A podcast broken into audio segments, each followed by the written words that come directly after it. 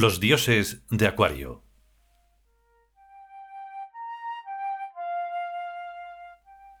Vigésimo capítulo. Sahu. El infierno de los bienaventurados.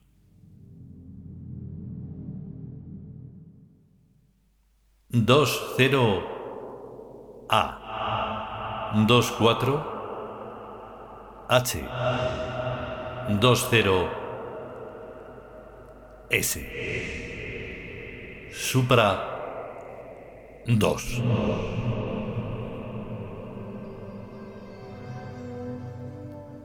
Primera parte.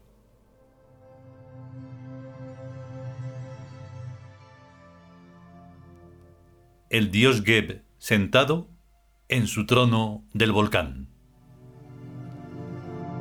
Señor, eres más duro que una roca amarilla. ¿Tú crees? No tienes piedad de las personas que sufren. Mi mijita. ¿Y dónde queda aquello de que los que lloran serán consolados? En una frase. Si te pones a consolar, acostumbrarás a la gente a llorar por cualquier motivo. Y este hermoso Sajú se nos convertiría en una caterva llorona. Vamos, sonreíd, mostrad vuestro gozo.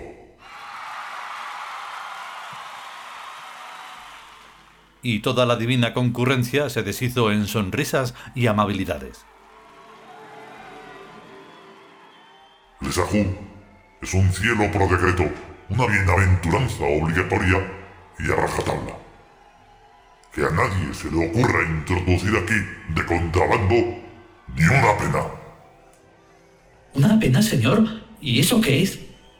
Preguntó el primer ministro en razón del cargo. Su ignorancia en cuestión de penas debía quedar a salvo de toda sospecha. Las penas, Explicó amablemente Geb. Dios y Señor de la Tierra, son tristezas. Me temo que sigo sin comprender, mi Dios. ¿Tampoco sabes lo que es tristeza? Tampoco. ¿Alguno de vosotros lo sabe? ¿Nosotros? ¿Qué va? ¿Qué va? Para nada. Pero bueno, ¿cómo? No, no, no. denegó la concurrencia. Geb sonrió con satisfacción. Los divinos habitantes del imperio ignoraban oficialmente las penas y tristezas.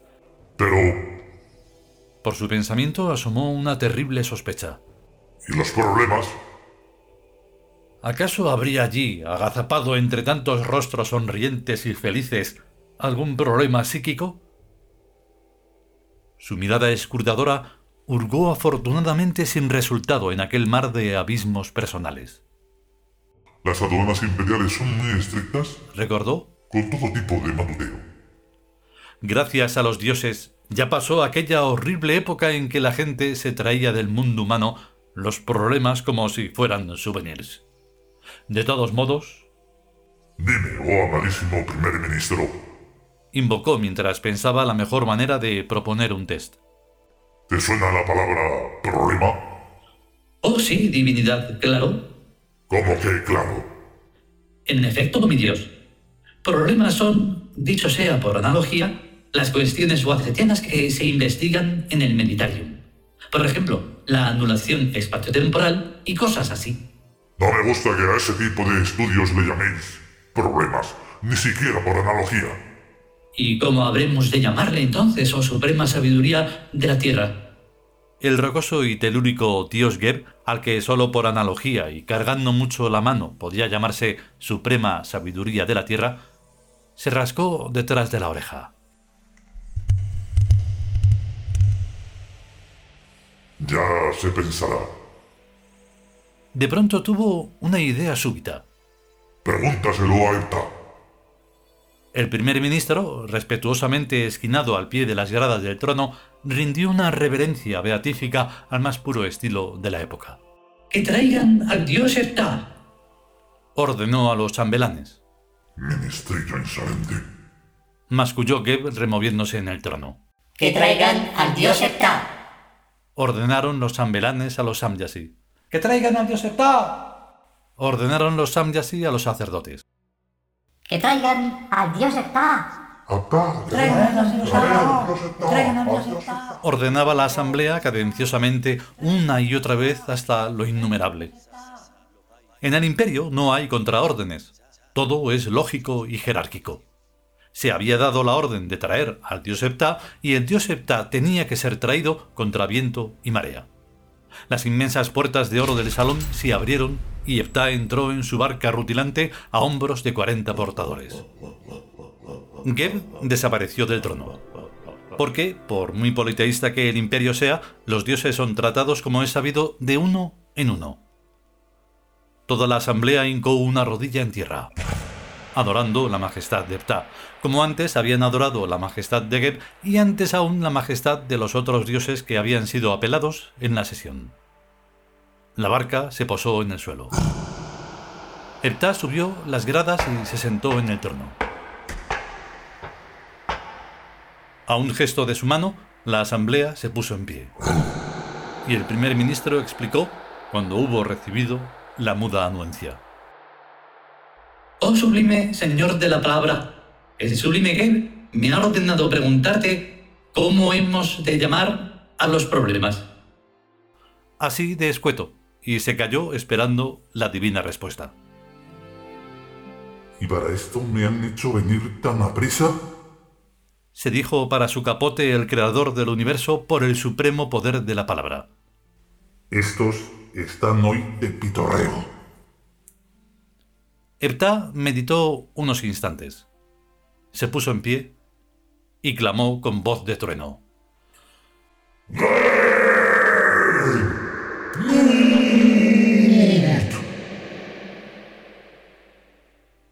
El primer ministro palideció. Los chambelanes, los samyasi, los sacerdotes, todos palidecieron.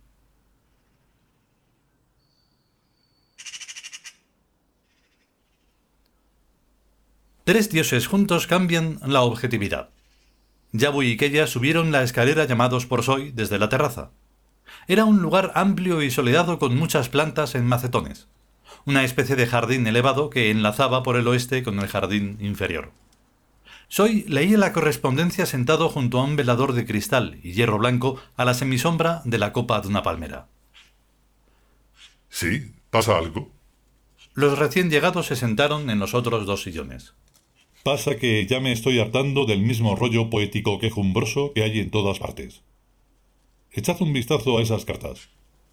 Lo hicieron. Solo unas líneas para hacerse una idea. Esto parece un concurso de penas y sinsabores. Comentó Yahweh. Keya guardó silencio. En todo caso, es una muy peligrosa tendencia depresiva que hay que cortar de raíz.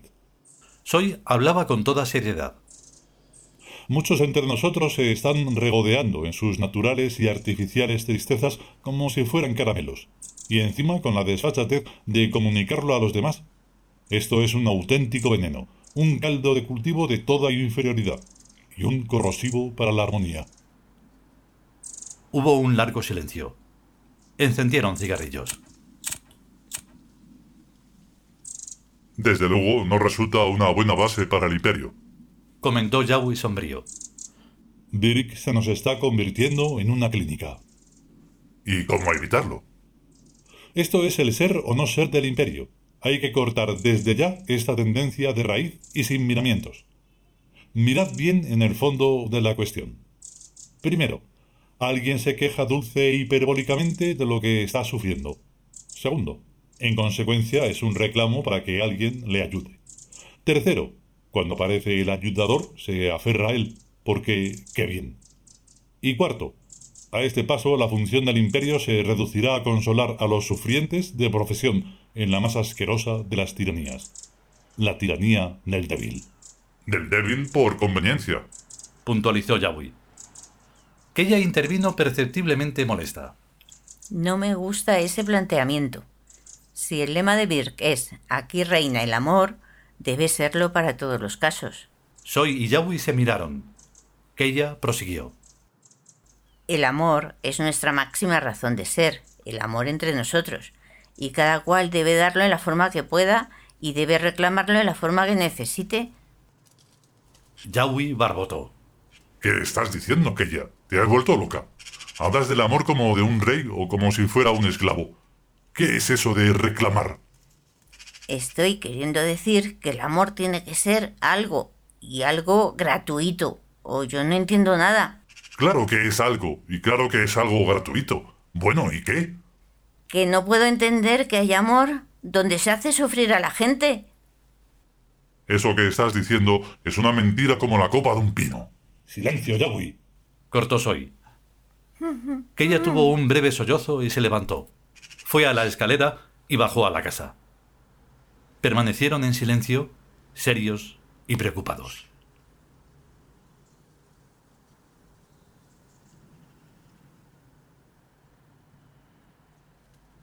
Continuará.